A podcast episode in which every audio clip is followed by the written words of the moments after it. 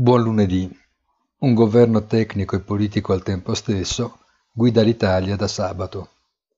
Prontamente è arrivata una lettera dalla Commissione europea che conferma l'approvazione per il lavoro fatto e vidima la politica espansiva cui anche Draghi non potrà rinunciare. Per rientrare nei famigerati parametri del Fiscal Compact c'è tempo almeno fino a quando lo stesso problema non assillerà anche chi paradossalmente del rigore ha fatto da sempre un mantra.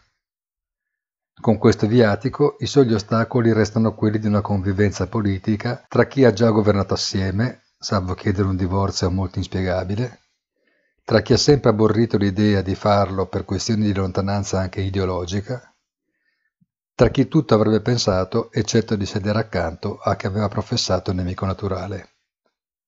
Ma i denari del Next Generation EU sono molti e nell'abbondanza è facile dimenticare i rancori passati.